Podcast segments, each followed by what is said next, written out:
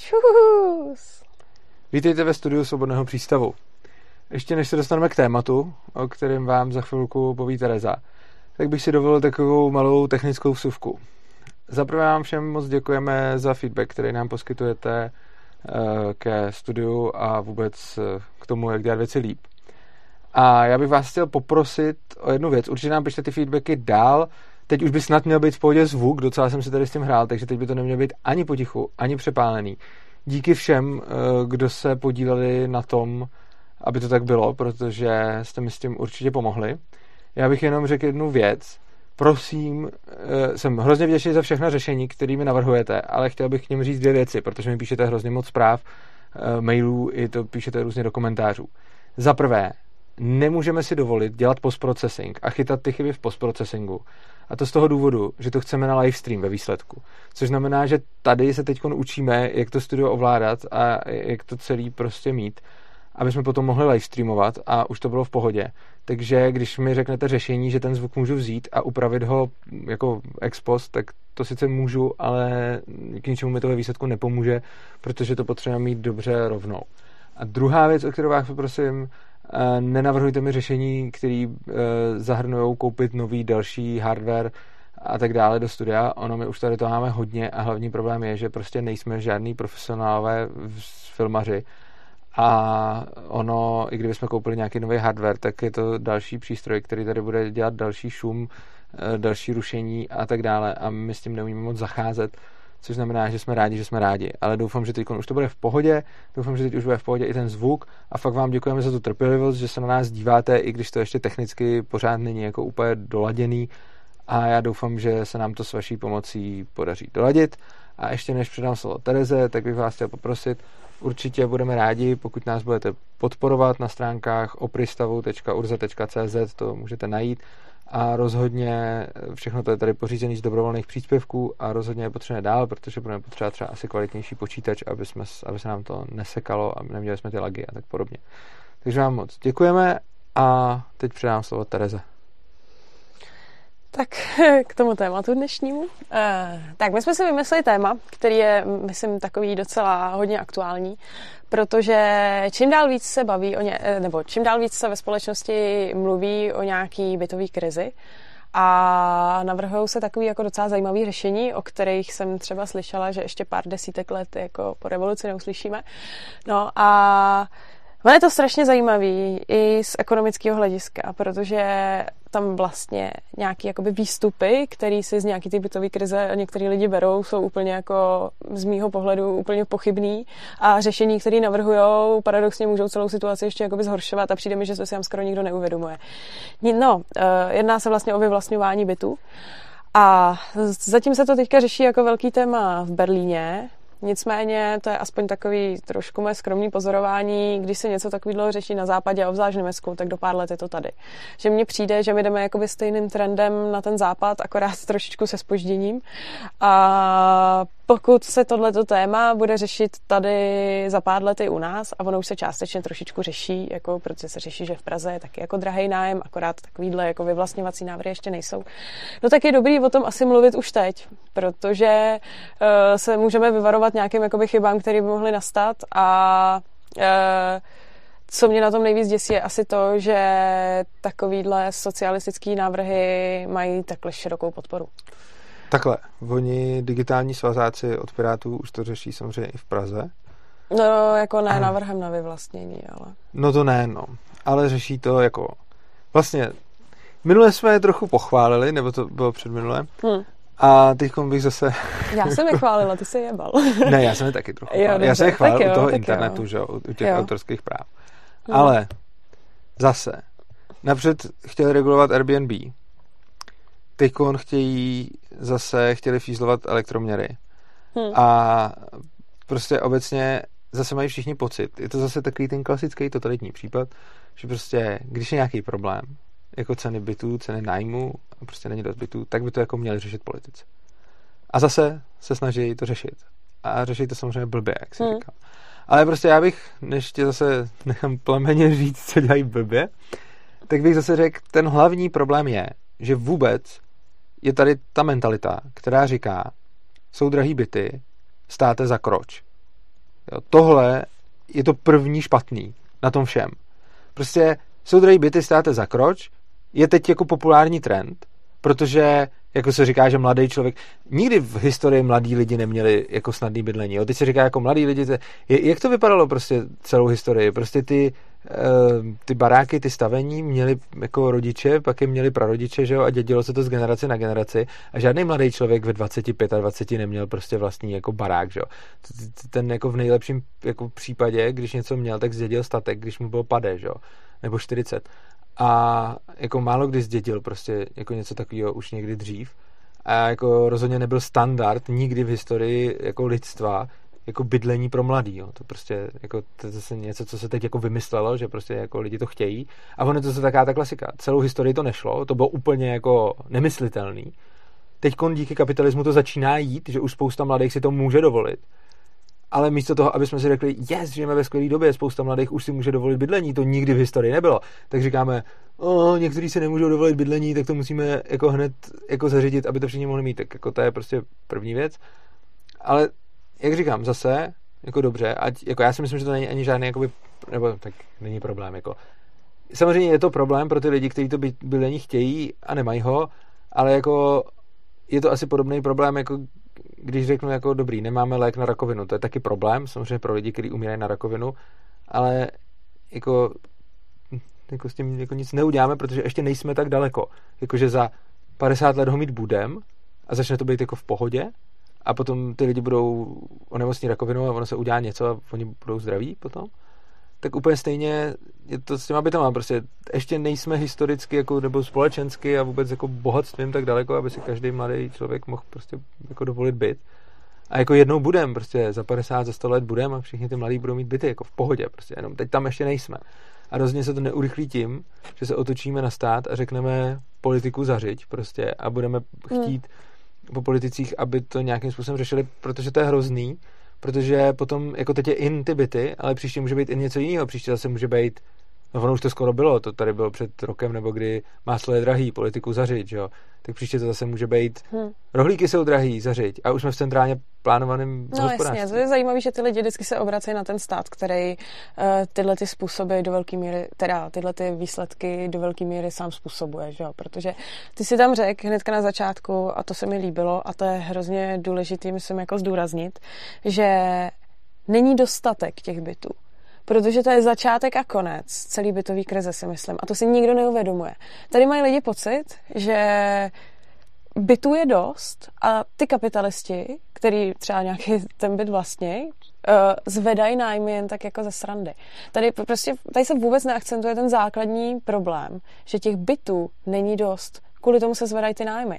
To je problém Prahy, protože tady jako rostla ekonomika a najednou hromada lidí měla na to, aby se přestěhovala do Prahy, chtěla tady pracovat, prostě jsou tady neuvěřitelný, jako, jak to řekla, náplavy se sem naplavujou. No a zejména toho Berlína, jako tam za 40 000 lidí za poslední rok, jestli si to pamatuju dobře. No, Berlín je necelý 4-milionové město, předpokládá se, jako, že snad do nějakého roku 2020, v příštích 5 letech, jako fakt se tam stěhuje dalších jako 400 000 lidí. A to je ten problém, protože tam roste příliv lidí, kteří v tom Berlíně chtějí bydlet, kteří tam chtějí pracovat, samozřejmě ty, co tam bydlejí, tak ty tam chtějí žít dál a těch bytů není dostatek. V tom je základní problém toho, proč se zvedají ceny. A tohle si myslím, že je důležité o tom mluvit, protože v tom je ten ekonomický prvek, protože když je něčeho nedostatek a má o to zájem víc lidí, tak samozřejmě roste cena. A je úplně jedno, jestli ten nedostatek je v bytech na koupi, že pak se zdražují byty na prodej, anebo jestli ten nedostatek je nájemních bytů, tak samozřejmě potom rostou nájmy. No a ono je to smutný, že se vyselektují lidi, že ty prostě nejchudší, který na ten nájem potom nemají, tak jsou nucený jako se stěhovat dřív než ty bohatší. Ale jde tam primárně jakoby o ten nedostatek, no. Jako jo, tak prostě zákon nabídky a poptávky platí přesně samozřejmě tak. Všude a prostě nemůžeme ho vochcat a nemůžeme ho nějak politicky jako přebít něčím. Už to zkoušela celá spousta lidí a nikdy se to nikomu pořádně nepovedlo. A s nabídkou a poptávkou prostě nic neuděláme. Ano. Přesně tak. A nejenže s tím jakoby nic neuděláme, ale my se tady teďka jakoby obracíme na stát, aby to nějak jakoby řešil, aby zastropoval ty nájmy. Přitom to je vlastně jako rozpor a ono je to vidět, jakoby, to je už vlastně i u nás.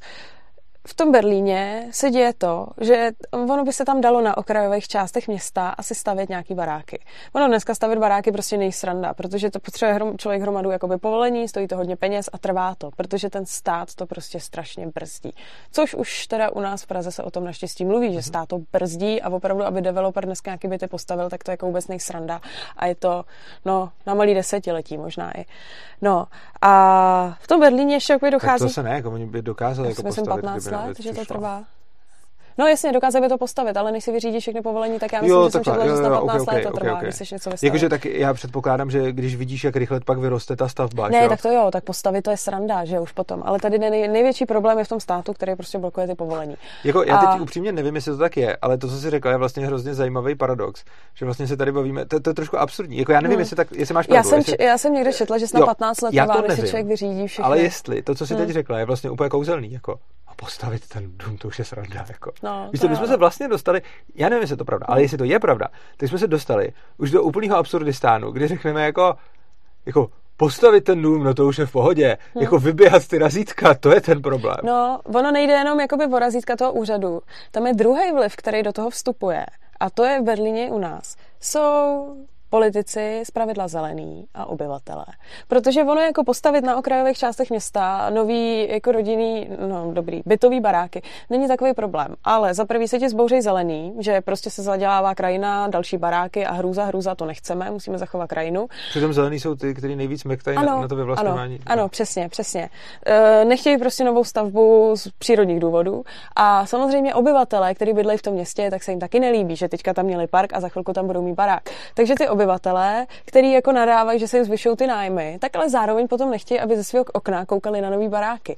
Takže ono to není jenom o tom vyběhat si jako razítka na úřady, ale taky samozřejmě musíš mít nějaký, když stavíš někde barák, tak musíš mít nějaký ty povolení. Teďka to jde přes nějaký politiky, že jo, a tohle.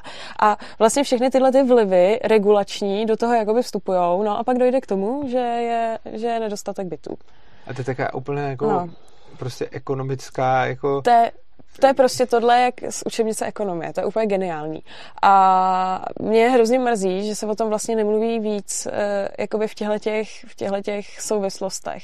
Protože potom, když slyším argumentovat některé naše politiky, ale teďka, protože se to hlavně řeší v tom Berlíně, tak zejména ty německý, tak na to jenom koukám a říkám, to je úplně vidět, že oni absolutně nemají jakoby páru o těchto zákonitostech. No jasně, to je absolutní ekonomické analfabetství.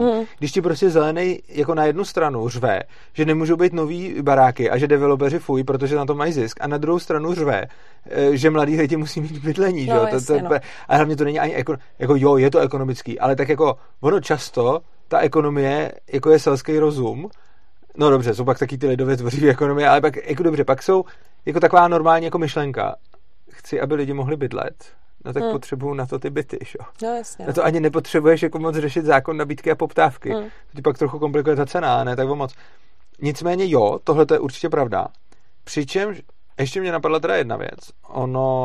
Oni potom řešejí, jako hlavně ty Piráti teď řešili, že je hodně neobývaných bytů. Což nikdo neví, kolik je, protože naštěstí se jim nenechal udělat to měření. To samý se řeší v tom Německu. Jo, a teď jako je otázka, jestli to tak je nebo není, což nikdo vlastně jakoby neví, jako jsou nějaký odhady, že jich je strašně moc, možná jich není strašně moc. No, oni nejsou odhady, lidi jsou přesvědčeni o tom, že to tak je, aniž by na to nějaký odhad byl. Tady prostě vzniknul nějaký obrovský mýtus v nějakých sociálních bublinách, že tady jsou tisíce bytů, který investoři držej v rámci budoucího zisku a ty lidi si jako myslí, že to je jako pravda, tohle.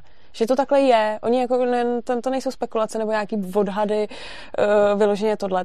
To jsou prostě skupiny lidí, kteří jsou přesvědčení, že takhle to prostě je už jako hotovo. A že jenom Piráti zjistí, kolik těch lidí. Já jsem teď koukal na nějaký co to bylo, nějaká Seznam, Duel, něco, nebo já nevím. A tam o tomhletom byla jako debata a tam tuším, buď s tím přišla moderátorka, nebo jako samozřejmě to může úplná kravina. Ale přišla jako s číslem, který bylo číslo, který nebylo jako hodně. Nebylo to jako hodně bytů, ale přišla s něčem jako třeba, že řekli desítky tisíc bytů. Což jako může být úplná kravina, mohli si to vycucat z prstu, ale jako přišli s číslem. Jo, jako mě napadá z nějakých... Což si klidně mohli vymyslet, jo? Hypoteticky z nějakých jako realitek, jestli nemohli třeba vytahat, nebo... Nevím. Ne, tak jako, mě by ani nepřekvapilo, kdyby si to vymysleli. Proč ne, že jo? Víš co, ono je to taky to, že někdo napíše odhaduju, že by to mohlo být tolik a druhý už to převezme a řekne, jo, tak je to tolik a pak už se to jako udělá z toho taková jako urban legend. Že? No, je možný, že ta moderátorka má víc informací, než mám já, ale já jsem se těch diskuzí o tomhle docela účastnila a žádnej takovýhle jakoby předpoklad na to, kolik by těch bytů mělo být, nebyl. Ale jako je pravda, že kdyby to bylo, tak ty Piráti to nepotřebují zjišťovat z těch elektroměrů, že? No, což je taky mimochodem fízlárna jak svině prostě, jo, to zase, jo, jako všichni voliči Pirátů si dají facku, protože, že jo, jako komu je co do toho? Jako oni to fakt berou, jako že to je v pohodě. Speciálně mám Bouša, já tě do toho skočím. Takový náš pravidelný posluchač. Ale komu je co do toho?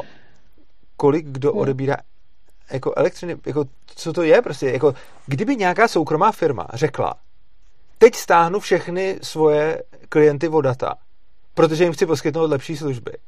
To by se všichni podělali, jako. Jo, představ si, kdyby nějaká soukromá firma udělala tohle.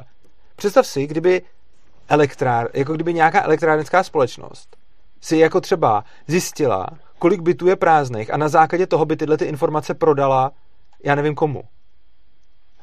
Jo, představ si, kdyby ten subjekt, kdyby prostě byla soukromá firma, já nevím, k čemu by to teď kdo zrovna potřeboval, ale já nevím, třeba, já nevím někdo, kdo rozváží jídlo, nebo já nevím, jo, prostě, kdyby nějaký soukromý subjekt měl zájem zjistit, kolik bytů je prázdných a koupil by si prostě od jako elektrárenský společnosti jako kolik, to by byl strašný průser, že jo. Ale a ty Piráti by byli ty první, kdo by je čeli, že jo? Stačí, když jsou nějaký ty telemarketingy, které si kupovali čísla od operátorů, nebo já nevím, od kamerů. No tohle taky. Teď, jo. Že to jako, taky, nebo ono co víc, ono, že jo, je zakázané, oni to teda ty supermarkety dělají, že jo, ale oni mají i dokonce zakázaný koukat, že oni to všichni nějak dělají, ale jako nemělo by se teoreticky koukat na to, jaký lidi kupují, jaký kombinace, jakých zboží jako spolu. Jakože když, je to taky ta klasika, že jo, když přijdeš si koupit jako víno, tak proti tomu máš krekry, že jo, v tom regálu, taková ta klasika, že jo, oni to nějak asi zjistili. Jo, oni si to analyzovali. No, a tohle to analyzování je na hranici prostě legality, samozřejmě to všichni dělají, nedá se to moc zjistit, takže to všichni, takže to je jedno. Nicméně jako existují jako právní názory, že tohle to už je jakoby za hranou. A hlavně, když cokoliv takového dělá soukromá firma, když zjišťuje tvoje data, nebo když GDPR, že jo, kdyby to někomu prodali, tak jako co. Ale stát si to jako zjišťovat může. To už je zase další jako téma, který bychom mohli dát jindy. Třeba nám to někdo připomeňte v komentářích. A nebo si to zkus pamatovat. Mohli bychom dát takový... Já si pamatuju všechno. To tak si pamatuju všechno, skvělý.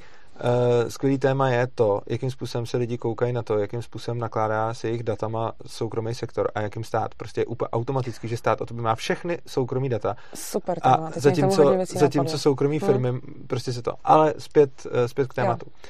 Chtěl jsem říct jinou věc. Já jsem teďkon, ty to vlastně víš s kým, ale nemůžeme to říkat, protože teďkon řeknu něco, co je tak trošku už i za hranou legality. S kým co? Byl na obědě s kamarádkou. Jo. Která, teď jsem se vrátil, která mi povídala, ona má celkem hodně peněz a má je v bytech. Je to bytový baron, bytový magnát. Má několik bytů po Praze. Ty byty pronajímá. A ty máš takhle bohatý známý? No. Ty byty pronajímá a z toho žije. A ona si na to teda postupně jakoby vydělá, furt kupuje další, jako a to. Má jich teda jako hodně, ve všech má nájemníky, vida. Taky jí napadlo ta ekonomická úvaha, že je blbý, když už držíš... Ona je drží na tu spekulaci, to jo, nebo na spekulaci, ona je prostě v nich má uložený prachy. Ale logicky, když jako jí napadla ta věc, která napadla skoro všechny, kdo ty byty drží, jako dobrý, držím spekulativně byt na to, ale tak je lepší si tam dát toho nájemníka a místo ještě prachy teďkonc, protože ho pak může taky prodat, čo? Jakože často se říká, že kapitalista spekulant... Byt prodat nebo nájemníka prodat. No, ne, často se říká, že prostě zlej spekulant drží byt a nemá tam nájemníka, protože ho pak chce draze prodat, ale on může držet byt a mít tam nájemníka a mít prachy jednak z toho nájemníka a jednak z toho bytu, že jo. Ono nedává úplně smysl mít jako... byt, ten mít prázdnej. Přesně, k tomu jsem se chtěla dostat, jo. Že on jako prostě i prázdnej byt sebou nese určitý náklady. A pro spekulanta, obzvlášť pokud těch bytů, jak se říká, vlastní jako stovky, tak je brutálně nevýhodný mít ty byty prázdný. A jestliže teda různí socialisti jakoby nadávají, že jsou tady ty zlí kapitalisti, kteří dělají všechno jenom pro zisk, tak pokud oni opravdu dělají všechno jenom pro zisk, tak je v jejich vlastním zájmu, aby ty byty měly neustále plný. Aby žádný nezůstal prázdný, protože stojí prostě nějaký prachy. Zatímco, když tam budou mít toho nájemníka, tak budou ještě vydělávat. Ano.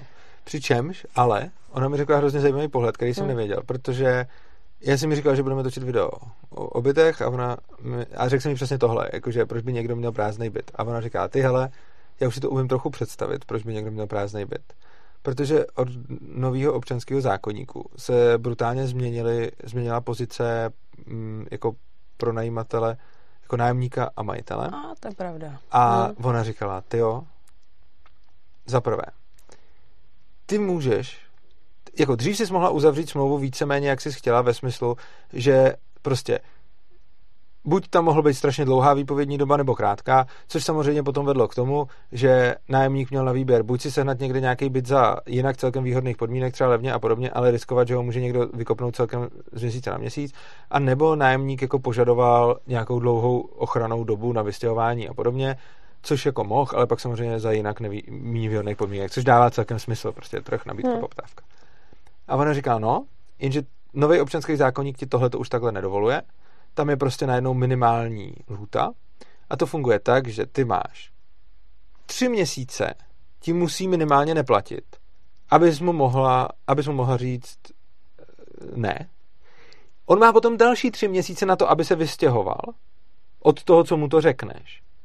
A do té doby ty ho legálně vůbec nesmíš vyhodit. Jenže on, když se potom nevystěhuje, tak ty se s ním soudíš u našich rychlých, skvělých soudů. Takže reálně to znamená, že ten nájemník může bez placení v tom bytě zůstat cca rok. A ty ho nemáš jak dostat pryč. Protože on, řekněme, že nejseš úplně, jakoby, ona říká, hele, jako, často se mi stává, ona má těch bytů jako několik, tak říká, prostě občas se mi stane, že mi někdo nemůže zaplatit nájem. A že za mnou chodí ty lidi, prostě fňuk, nemám na zaplacení. A ona říká, tak jako, nechci být kráva, tak prostě počkám, že jo. Tak říká, tak 1-2 nájmy jsem ještě jako ochotná jako čekat. Oni to nějak tak jako pitlíkujou. Jenže potom vlastně oni ti třeba něco zaplatěj a ty vlastně můžeš, pak si ti začnou počítat jako 3, teď oni jako furt nějak ve zpoždění, takže už víš, že máš nějaký problém. Potom jako musíš čekat na ty 3 nájmy, že jo, než to. Potom teda konečně můžeš jako mu říct, už jdi pryč. Jenže ho nemůžeš vystěhovat hned, takže to máš další 3 měsíce, takže to už jsi od začátku těch problémů někde prostě, když seš teda jako striktní, tak 6 měsíců a když seš jako benevolentní, tak třeba 8 měsíců až 3/4 roku po. No a potom, když on se na to dá vykašle, tak než vůbec jako začneš se soudit, ono to trvá prostě než je nějaký slyšení, on se může odvolat, že jo, všechno, takže ti to klidně sežere dalšího půl roku a tak. Takže prostě reálně to může trvat rok nebo i víc, než toho člověka z toho bytu dostaneš. A teď k tomu dám jednu takovou jako story, jak náš krásný právní řád, co se tady jako děje, a proto jsem vlastně neuváděl její jméno, protože tohle už je takový jako illegal, že z jednoho toho bytu jí zmizeli nájemníci a přišel nějaký týpek, který měl jako velký zájem si to pronajmout a hned od začátku jako neplatil. Jenže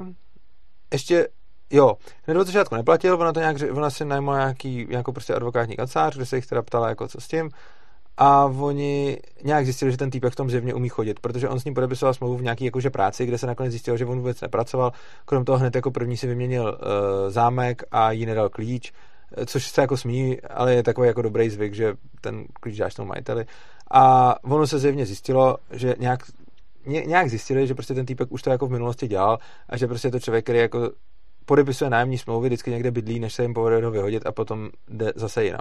Takže prostě on zjistil, že je tahle ta díra v zákoně, která mu v podstatě umožňuje žít zadarmo tím způsobem, že to prostě takhle jako harvestí ty jednotlivý vždycky byty. No a ona se jich teda ptala, co s tím, jako za jak dlouho může dostat pryč. A oni řekli, no, jakože třeba do roka, že? Jenže tak, jako, ono to hodně peněz, že jo, jako roční nájemný v Praze, jako ty prostě přijdeš o nějakých jako, já nevím, 100 litrů a víc. Nezapomínej myšlenku, tady doplním.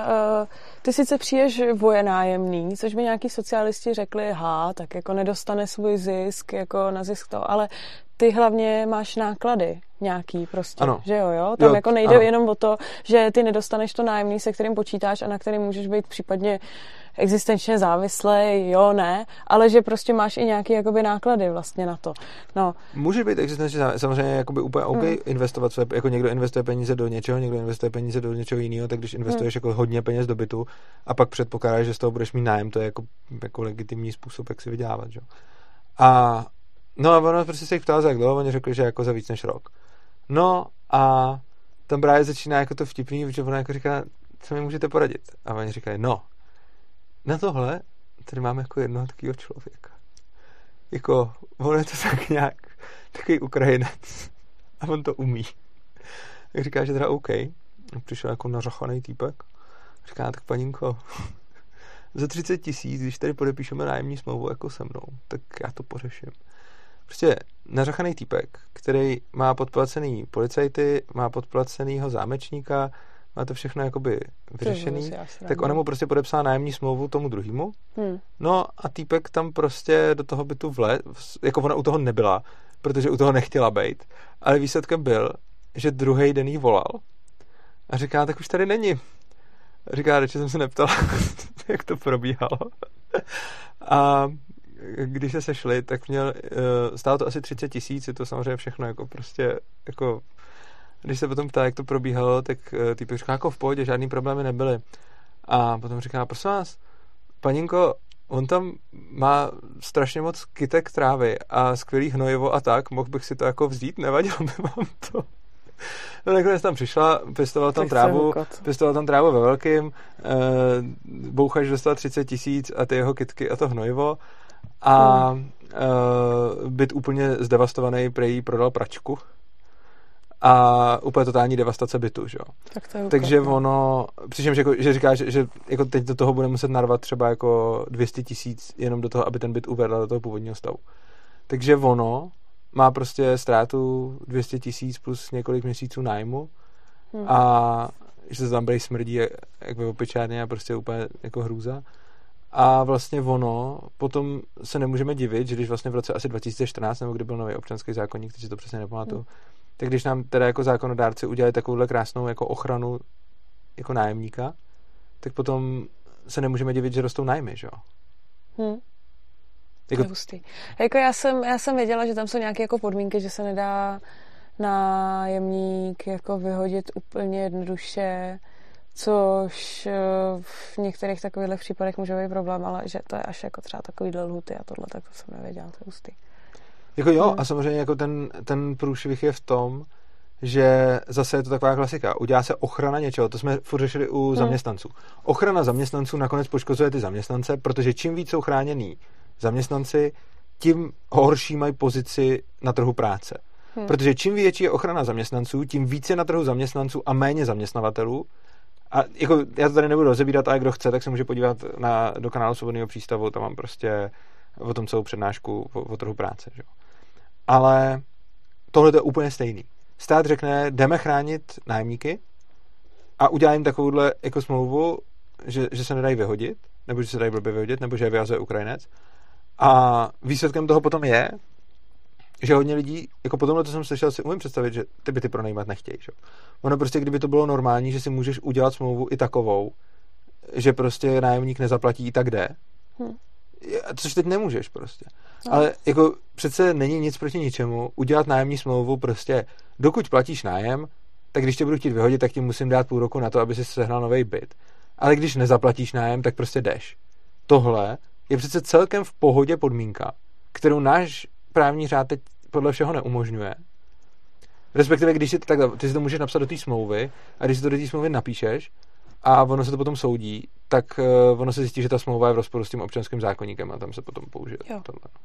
No, to je vlastně stát chrání ty nájemníky a nájemníci nemají možnost si i dobrovolně uzavřít smlouvu, která by jakoby vyhodila, když by nezaplatili nájem, třeba i za nižší nájem, že jo? Nebo nemůžou se uzavřít smlouvu, kde by měli, za kterou by platili třeba nižší nájem a kde by byla tato méně výhodná podmínka pro ně.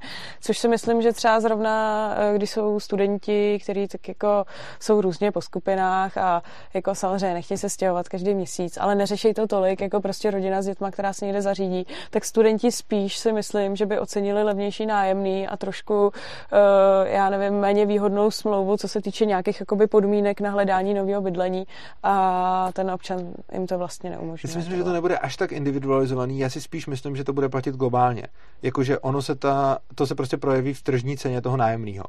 jakože nemyslím si, že kdyby to bylo jakoby povolený, takže by byl nějaký brutální rozdíl mezi cenou nájmu, jakože v jednu chvíli, že jeden nájemník ti řekne, hele, platíš vyšší nájem, ale když nebudeš platit, tak máš další výpovědní lhůtu a druhý ti řekne, hele, platíš nižší nájem a to si myslím, že takový rozdíl nebude a že to spíš jako bude tak nějak random. Ale co rozhodně se tržně projeví, je celkově ta cena nájmu a ochota těch lidí pronajímat ty byty, že jo. Prostě ty, když máš byt a víš, že to můžeš pronajmout tak, že když ti někdo přestane platit nájem, tak ho vykopneš a čus, tak v tu chvíli ochota pronajímat byty bude mnohem větší, než ve chvíli, kdy ty víš, že ho tam musíš trpět rok, anebo si najmout za 30 litrů gorilu, která ho vykope. A je to ještě navíc nějaký takový risky. A teď vlastně celkově, čím víc lidí bude motivovaných pronajímat byty, tím víc bude klesat cena nájemného. Jenže zase, protože je moc vysoká ochrana nájemníků, tak prostě celkově je nižší ochota pronajímat, čímž pádem je vyšší cena, že jo. Tohle to bude platit úplně všude vždycky. A je to prostě něco naprosto fascinujícího, že jsou to fakt úplný základy ekonomie, který hlavně lidi chápou, když jim je řekneš obecně, ale potom, když je mají aplikovat do toho konkrétního příkladu, tak jsou úplně mimo. Jo, jakože každému, když řekneš, hele, když je něčeho míň, tak je to dražší. Jo, asi jako fakt. Dobře. Když někomu budeš dělat složitý podmínky pro to, aby něco dělal, tak to bude méně lidí dělat. Jo, jasně. No z toho teda ale plyne, že když budou složitější podmínky pro pronajímání bytů, tak bude méně lidí pronajímat byty. Což znamená, že bude méně pronajímaných bytů, což znamená, že budou vyšší ceny.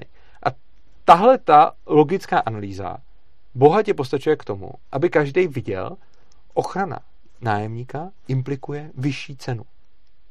A tohle jsou fakt základy.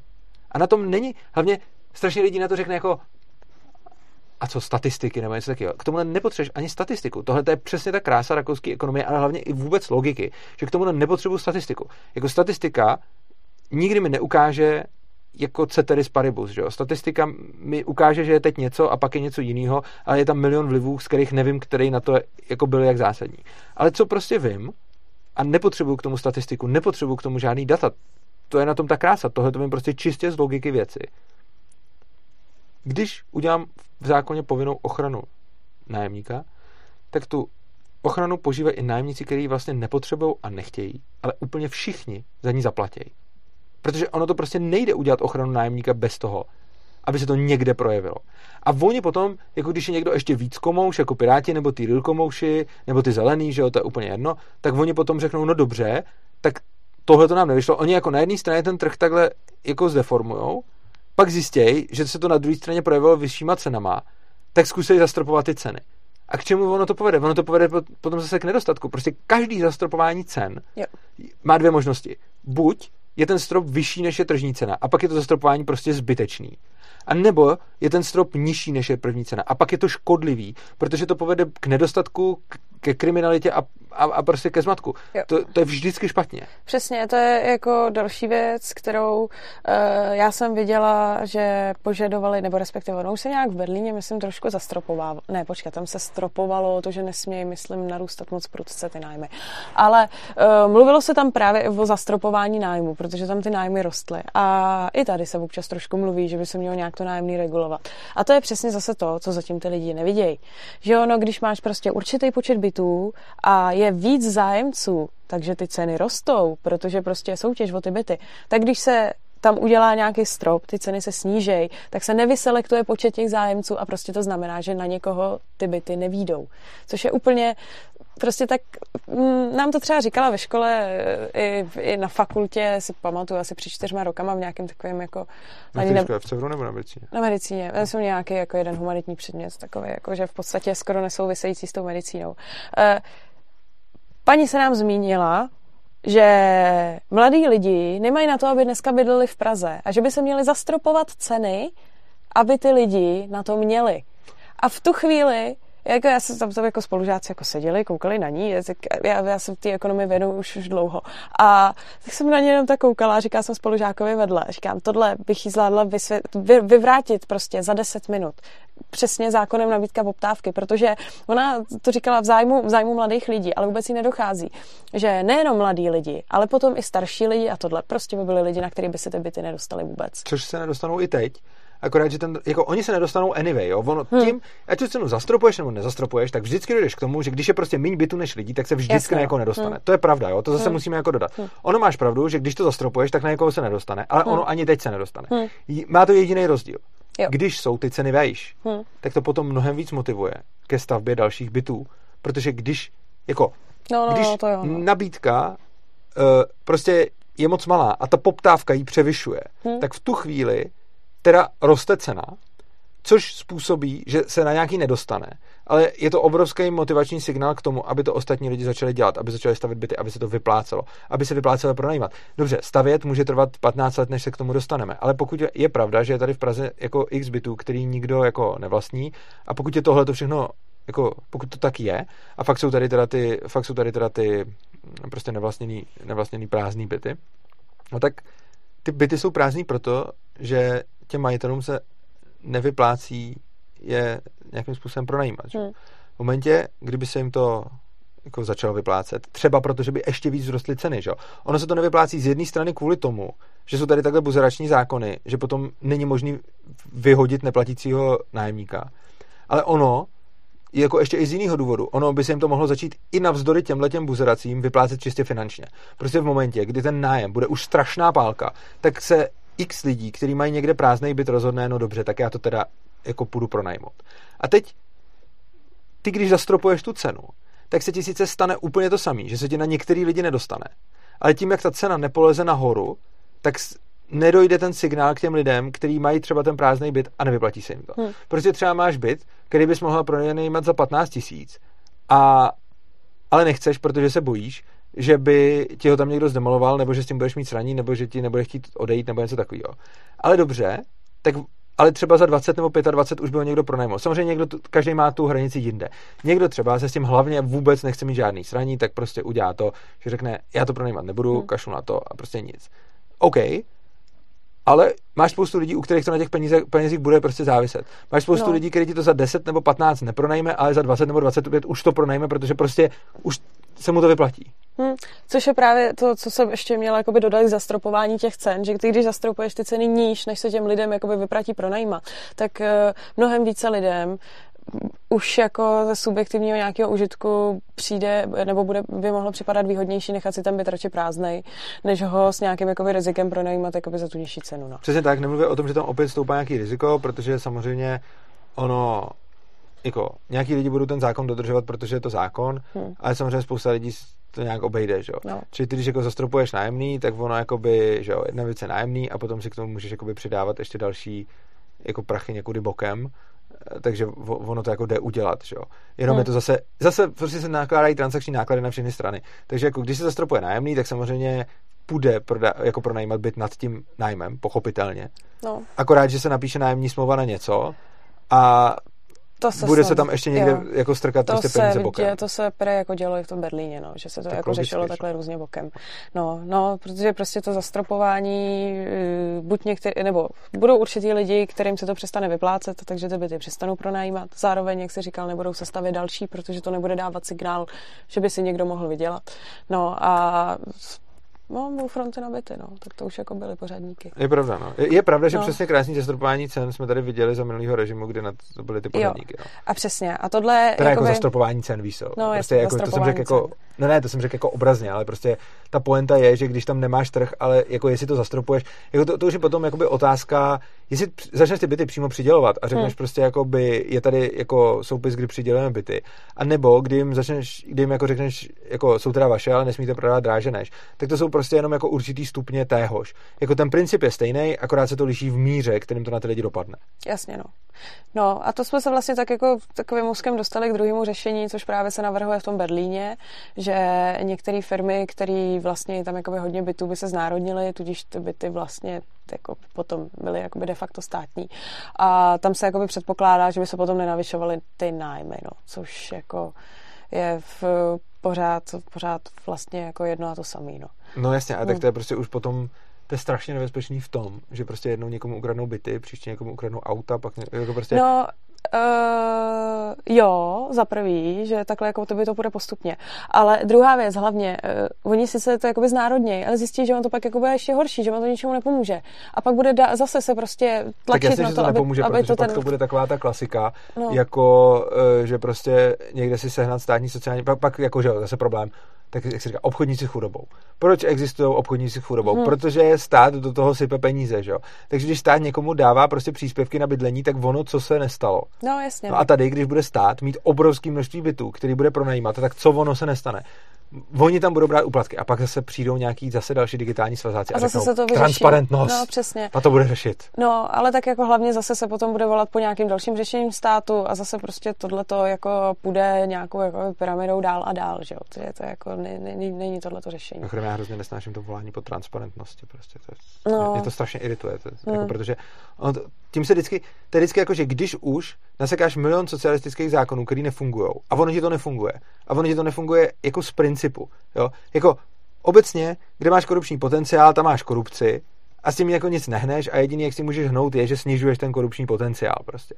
Což znamená, že ty prachy nespravuje veřejný správce, že zůstávají u lidech a tím se snižuje korupční potenciál, což je jediný reálný způsob, jak bojovat s korupcí. Ale socialisti vždycky někam naperou prostě do nějaký moci, jako nějakého veřejného, jako do nějakého veřejného úředníka naperou spoustu moci. Ať už rozhodovat o bytech, nebo o STKčkách, nebo o čemkoliv prostě. Někde někdo o tom může rozhodovat. A to je prostě místo, kam jdou ty úplatky. Oni tam jdou, protože je blbě nastavený celý ten systém. A potom přijde vždycky nějaký pirát a řekne, co to vyřeší? Transparentnost. Vždycky, když se volá po transparentnosti, tak je to v momentě, kdy přebujelej stát s přebujelou byrokracií logicky tvoří korupční prostředí, který nemůže neexistovat, když je tolik veřejných peněz. A potom řekneme transparentnost, což je úplně prázdný slovo, který neřeší vůbec nic.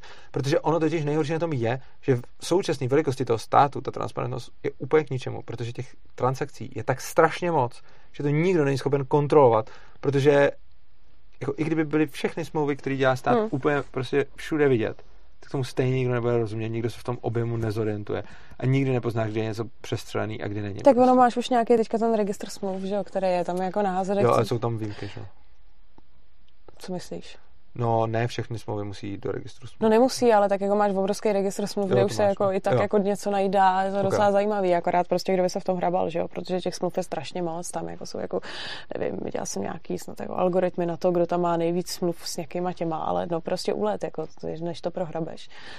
Jsou pěkný takový ty rozbalovací státní rozpočty, to až po nákup hajzlu papíru, no. Ale nikdo se do toho nikdy nepodívá pořádně, protože je to jako šílený.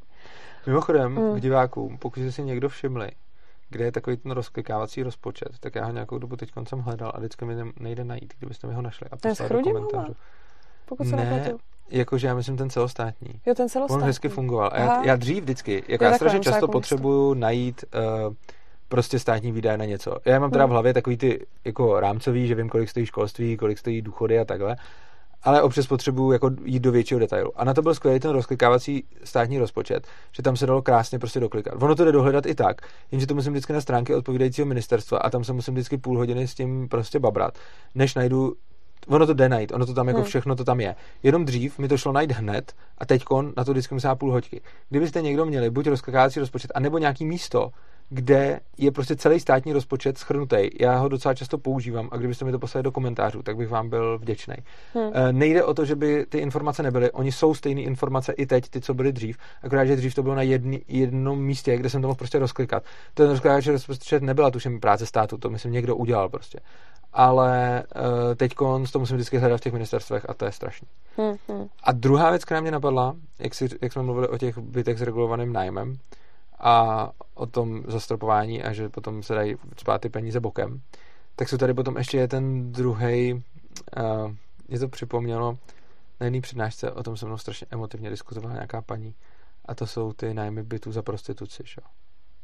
Jo, jasně. To je... To jsme byli tam. A to si to jsme byli zrovna u Pirátů. To zrovna bylo to Pirátský centrum. Všude, kde jsou Piráti. To bylo v nějakém tom městě Pirátský centrum. Tak ta pointa je, že prostě občas se vyskytne někde inzerát, respektive takhle. Já nekoukám na inzeráty bytů, takže ani nevím, jestli je to nějaký ojedinělý případ, nebo jestli se to nějak úplně jako běžně děje. Každopádně se o tom občas mluví, jako že to je hrozný a že to je strašný společenský jev. Že někdo nabízí jako ženský to nájem za sex. Bych to čekala spíš v seznamkách, ne? Jako, že nabízí sex a mezi tím jako se zmíní, nechám tě taky u sebe bydlet i s dětmi. Hele, upřímně, já myslím, že v těch seznamkách by jim to nevadilo. Já si totiž myslím, že to, co mi tam ta ženská tak strašně, jak z toho byla taková emotivní. A myslím si, že to, ono se o tom občas i mluví. Já jsem o tom, tuším, že se o tom mluvilo někde v nějakém, jako v nějaké, furt kouká nějaký ty diskuze, že jo, ať už jako nějakou dílkovou, nebo ty seznamy, nebo všechny ty tak tam se o tom někde mluvilo v taky nějaký diskuzi. Hezký, že dílkový říkáš diskuze. No, a takhle. Tak tam prostě, no ono to někde hrozný. No. Ono to vždycky hrozný. No. Ale tam potom, někde se to taky takhle řešilo. A pak to bylo před tou naší přednáškou, se to někde takhle odvysílalo v televizi. Jo. A já si fakt myslím, že jde o prostě inzeráty pro najmu byt. Jako pronajmu byt v Praze za 1000 a budeš se mnou spát, víceméně. Nevím, jak je to přesně. Jako ok, napsaný. No já vím, že se o tom mluvilo, žádný takový jsem taky nikdy jak je to nevěděla. Častý, ale i kdyby to bylo častý, tak zase prostě. Je jako hezký nápad tohleto zakázat, ale ono to uškodí především tý ženský, že jo? Proč? No, protože a je hrozně zajímavý argumentovat její situací, jo. Ta emotivní paní na té přednášce říkala, no jo, ale co když to bude zoufalá prostě matka s dětma a prostě už nemá jinou možnost, jak je uživit a prostě už, aby děti prostě neumírali v hladu a nemuseli bydlet prostě ve stanu v lese. Tohle to mi říkám, tuším něco fakt o stanu v lese. Tak aby se tohle to nestalo, tak ona teda je nucena jít a prostituovat s nájemníkem bytu. OK. Tak to zakážeme. A jako co z toho plyne? Jestli teda ona neměla fakt jinou možnost, no tak jsme ji právě poslali do toho lesa, že jo? Jako, čím víc je pravda ten argument, kterým jako argumentuje, teda chudinka nemůže dělat vůbec nic a pokud nebude prostituovat, tak musí jít někam do lesa prostě bydlet pod most s dětma. Jako, ono je to přehnaný, ale budiš, nebo prostě sociálka jí vezme děti, protože nebude mít byt, to už tak přehnaný není. Tak prostě něco takovýhleho, jako ano, ale tak buď máš tu volbu, a v tom případě to aspoň pomůže té matce, která radši bude spát s někým zabit, aby jí sociálka nevzala děti. A tak tuhle tu tím poškodíme, že jo? Protože jako když ta ženská na tu nabídku kejvne, obě ty varianty jsou hrozný. Jo? Čili jako, já neříkám, že ta ženská na tom není hrozně, ona je na tom hrozně. Akorát, že ta pointa je, že čím víc je její situace hrozná, tím spíš sáhne k tomu, že bude spát s majitelem bytu za místo jako nájmu. Což jako pro ní je jako zjevně pořád ta lepší možnost, než udělat to druhý, i když jsou to obě hrozný možnosti. A když jí tuhle tu možnost zakážeme, tak ji stavíme do ještě horší situace. Protože buď se jí stane to hrozný, před čím ona sama si radši zvolila spát s tím majitelem toho bytu. A nebo půjde někam šlapat na ulici, což je pro ní jako ještě i méně bezpečný a všechno. A ono prostě je hrozně zajímavý, že tyhle ty věci se prostě nedají, jako když to zakážeš, tak vždycky vezmeš těm lidem tu možnost, byť hrozně blbou, kterou měli, ale když si ji volili, tak to znamená, že pro ně byla pořád ještě lepší, než ta jiná možnost, ke který ji tím vlastně odsoudíš. A vlastně to řešení je těm lidem nějak pomoct, aby neměli jakoby tenhle výběr. Ale prostě ono to platí obecně, ono to platí u strašně moc věcí, kdy prostě lidi říkají, že se musí něco zakázat, protože zoufalí lidi to dělají. Ale ona je to blbost, protože ten zoufalý člověk to dělá proto, že je v takovém zoufalství, že ta možnost je pro něj lepší než ta druhá varianta. A řešením toho není zakázat tu variantu, řešením tohoto je pomoc tomu člověku, aby měl třetí možnost. Čili on má dvě cesty. Jednu nějakou přírodně blbou, typu nemám prachy, jsem úplně v háji, prostě nemám a mám děti, který musím živit a jsem úplně v pytli. Druhou, nějakou, kterou on si to řeší způsobem, který nám se jako nelíbí. Půjdu prostituovat s majitelem nemovitosti, prodám ledvinu, nebo prostě něco takového, co se nám jako nelíbí.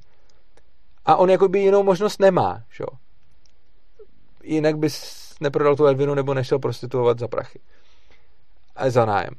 A teď jako řešením je k těm dvěma možnostem přidat ještě třetí, která bude pro něj lepší. A pokud bude lepší, tak nemusíme zakazovat tu druhou. Že? Když mu nějakým způsobem pomůžeme, jo, ať už se na něj složíme, nebo prostě dáme nějakou prostě pomoc, nouzi, cokoliv, tak v tu chvíli on nemusí volit tu druhou možnost a sám si zvolí tu novou, kterou jsme mu dali. Ale to úchylné uvažování těch kolektivistů je, protože nám se hrozně nelíbí tato druhá možnost, kterou on má, tak mu ji jako vezmeme. A tím jsme to vyřešili. Jo, skvěle. Takže jsme mu nechali ten stav, který měl, před kterým on si radši zvolil něco, co nám přijde hrozný, ale protože nám se nechce dívat na to, že dělá něco, co my považujeme za hrozný, tak ho radši necháme někde chcípnout nebo být úplně v háji. A na tím pokročíme rameny, protože pro nás je jako dobrý, že jsme řekli, jo, tak jsme se postarali o to, že se tady někde nesouloží ta byty. Super. Dobrý. A s tou matkou bude co? Nemluvím o to, že nějaký matce to vůbec nemusí vadit, jo. Jakože prostě můžeš mít matku, která prostě se klidně s někým vyspí za nájem, že jo, a jí to vlastně jedno a je to pro ní ještě jako good deal a přijde jí to jako v pohodě, protože jí vlastně nevadí s ním spát, že jo, s tím a tyhle tu možnost už vezmeme úplně, protože to ani nemusí je hrozný prostě. A zase prostě nabídka, poptávka a prostě chybějící taková reklama. Já nevím, jestli k tomu ještě něco máš celkově k bytům. No, jo, já jsem se vzpomněla na takovou jako, takovou vtipnou mojí vlastní zkušenost, kdy jsem diskutovala právě s jedním kolektivistou, který, já nevím, jestli ta diskuze byla o někom, kdo řešil bydlení v centru Prahy, nebo jestli on sám bydlel v nájmu v centru Prahy. No v každém případě mi říkal, že prostě není jakoby správný, když ten trh tlačí lidi z centra nebo vůbec z Prahy, aby se prostě odstěhovali, že na to nemají. A říkal mi, že je to hrozný a že prostě člověk by měl mít jako to právo si jako zaplatit tady v centru Prahy. A tohle to mi psala, já se pamatuju, že jsem tenkrát četla v autobuse do Kladna, víš co, kde jako jsem pravidelně jezdívala do toho Kladna s lidma, který právě říkali, hele, jako sorry, já za ty prachy v centru mi přijde zbytečně vyhazovat, tak jako já si tamhle pronajmu nádherný byt na Kladně a mám to 20 minut busem, že jo. No, tak to já jsem jezdila s takovýma lidma a mi tenkrát vlastně jako psal, že je hrozný, že to bydlení jako v tom centru Prahy je jako takhle drahý a že by to nemělo být drahý a že každý by měl mít právo jakoby v té Praze takhle jakoby bydlet. Jasně, no, žádný těch 10 milionů lidí. Že? Jo, což je právě to, že tady jako zase narážíme na tu představu. Všichni nešli do Prahy, ale šlo bych rozhodně víc, než tam je, kdyby to bylo určitě, levný. Že to je vlastně zase narážíme na ty představy těch, no to dost často se to tak jako promíchává s těma zelenýma, nebo takhle. Přijde mi, že je trošku analogie kolektivista a zelený. Jo, a oni zároveň... Tak oni zelený jsou taky komouši, že vlastně jako piráti. Jo, já to vím, ale tak není to... Je to podobný, není to úplně jako... Nepřekrývá se to úplně. Ale upřímně zelený mi přijdou úplně stejný komouši, akorát tam mají navíc tu ekologii. Ale jako s tím, co zelený předvádějí, se mi fakt jako KSČM a strana zelených my opravdu, jako bez srandy, já to občas říkám o těch pirátech, kdy mi možná přijdou v něčem trošku malinko lepší. Respektive v tom, jak hlasujou, asi ne, ale v tom, co říkají, možná trochu. Ale zelený a komunisti mi přijdou už jako úplně totéž. Jakože já už tam fakt nevidím rozdíl. Protože když potom vidím nějaký ty, jak si teď měla tady to randíčko s tím týpkem, který předtím tam... No tak to neřeš. No, víš co? No ten zelený. Nevím, to neřeš. Jo, okay. Dobrý. No, jako takhle, já tam nevidím úplný průnik, ale dejme tomu, že je to dost jakoby podobná sorta lidí. A ty řešej, že vlastně každý by měl mít právo si zaplatit nájem v té Praze. Nesměj se. A každý by měl mít právo si zaplatit ten nájem v té Praze, ale zároveň... Teď nevím, co jsem chtěla říct. Zároveň se tam všichni prostě nevejdou. A... Nevím. Jo, a ne, jasně. A zároveň se tam prostě všichni ty lidi nevejdou. A oni nechtějí, ale aby se výstavba v té Praze zvětšovala. Protože to už je zase proti tomu životnímu prostředí. Vlastně, takže to je úplně, to je v podstatě, tam nesouhlasí počty. Tam nesouhlasí matematický počty. A ono jim to je jedno. Přesně, oni by chtěli, aby jako každý měl mít právo si za nějakou rozumnou cenu dovolit jako bydlení v Praze, ale... výstavbu nechtějí a těch lidí je hodně. A teď jako co s tím? Tak já nevím, no, tak jako asi můžou ty lidi jít různě bydlet do nějakých squatů nebo jako do každé místnosti jedna rodina a prostě jinak to jakoby nevyjde. No a vlastně i v Německu tam některý politici, takový ty jako rozumnější, říkají, že jako řešení není tady prostě stropovat nájemný nebo nějak jako vyvlastňovat nějaký byty, ale řešení mnohem rozumnější, a oni to teda chtějí řešit tou politickou cestou, ale jako dává mi to smysl, je podporovat ostatní regiony tak, aby prostě každý... Nesmí se. Se na mě furt tak usmíváš potutelně prostě. Dobře. A aby prostě nechtěl každý jít bydlet do toho Berlína, protože což je ono, jako tady dneska všichni chtějí jakoby do velkého města, jako já chápu, že tam je hodně práce, hodně možností, společenský vyžití a všechno super, ale prostě to není možné, aby byli všichni v tom velkém městě.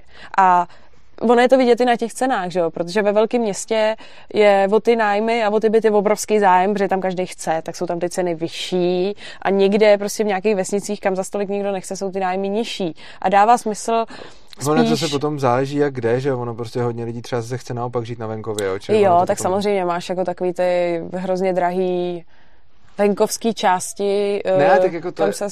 Jakože nemyslím si, že všichni chtějí do města, ale myslím si, že rozhodně třeba jakoby víc lidí chce do města, než tam je, kdyby to bylo... Jo, dobře, jo. Možná jsem to řekla blbě. Samozřejmě máš i určitý části České republiky, která není město a která, protože je v nějakým jakoby zrovna výhodným, nebo v nějaký výhodné lokalitě, tak ač je to venkov, tak tam prostě máš strašně drahý pozemky, nemovitosti, všechno. Můžou to být různý horské oblasti, kde si lidi chtějí pořizovat chatičky, bydlení na horách nebo něco takového. Jsou to dost často i mimoměstské oblasti v dosahu velkých měst, jo, protože tam si lidi chtějí stavit domy a tohle, jo.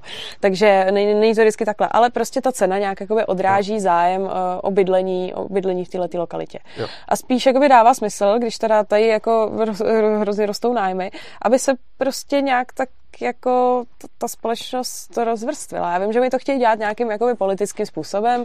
Počkej, co myslíš rozvrstvila? No, takhle, že dneska máme třeba jakoby představu toho, že jediný společenský život je jako v Praze a všechno se odehrává v Praze a prostě pupek světa Praha.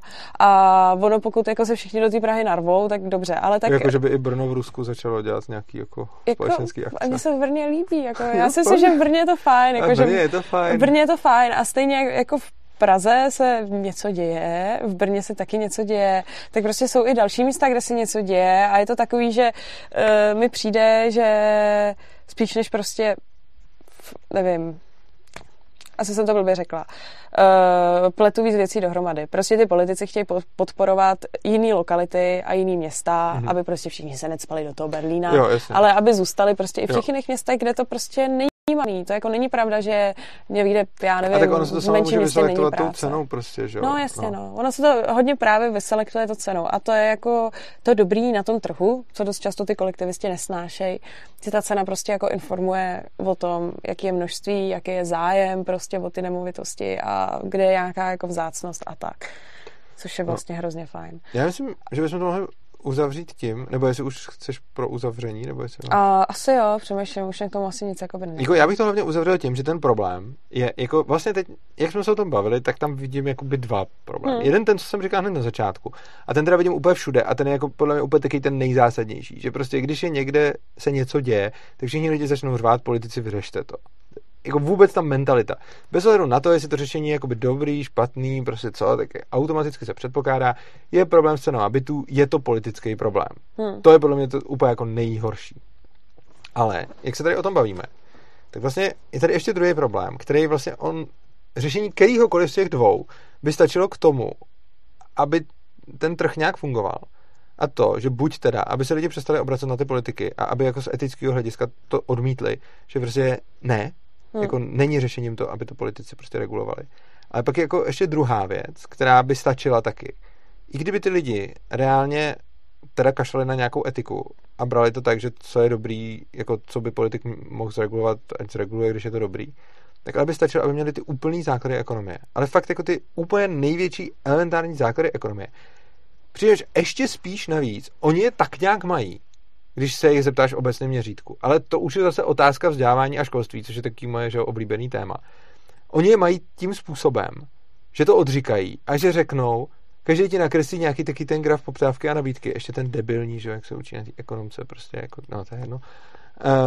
A každý ti nakreslí ten graf poptávky a nabídky. Ono vůbec, jako, ne, dobře, nebudu to tady rozvádět, ale je tam teda vztah A ten vztah všichni jako odříkají a řeknou, jo, když je prostě větší nabídka, tak klesá cena, když je větší poptávka, tak stoupá cena. Všichni to chápou, všichni jako na teoretické bázi vědí, co se stane. Ale potom, když to mají... bych s tím, že všichni. Jo, dobře, ne, dobře, všichni ne. Spíš menšina. Tam ten tvůj zelený to určitě neví. A... dobře. A spíš všichni, menšina. Všichni... Ne, to ví, tohle to bude vidět jako... Ne, hele, já jako... nemyslím, pozor, já nemyslím jako z úplně všech lidí. Já myslím z těch lidí, kteří nějakým způsobem třeba jsou v té politice, jo, dobře, nebo nějakým způsobem o tom rozhodují, nebo třeba sedí v parlamentu. Jo, dobře, myslím si, že třeba, když by si vzala parlament, tak z těch 200 bych řekl, já budu věřit, že třeba 110 až 150 by dokázalo jako vyplodit, že když je větší jako nabídka, jo, jasně, tak, no. Jo, jako, jo, myslím si, že zákony nabídky a poptávky by ze sněmovny nadpoloviční většina poslanců jako OK. Jenže potom, když by si to měli aplikovat na něco konkrétního už, jo, třeba, no to klasika. No, tak to už ne. To je klasika. Nebo jako, myslím si, že tohle to budou vědět i na těch zastupitelstvech. I ty, jako, ty zelený, dobře, tam je to specifický, ty to asi nevědí ani v teorii. Ale zastupitelstvech už bych. Ne, ty to nevědí ani v teorii, ale hodně jako, jich to bude vědět, jakoby to bude vědět, protože hodně z nich jsou třeba ekonomové a podobně. Ale problém je v tom, že co potom s tím? Jako, ty to na nějaký obecný úrovni prostě víš. No, to jo. A na nějaký obecný úrovni máš vědomost, že to takhle funguje. Ale potom děláš návrh nějakého zákona nebo se snažíš někde sehnat hlasy a takhle.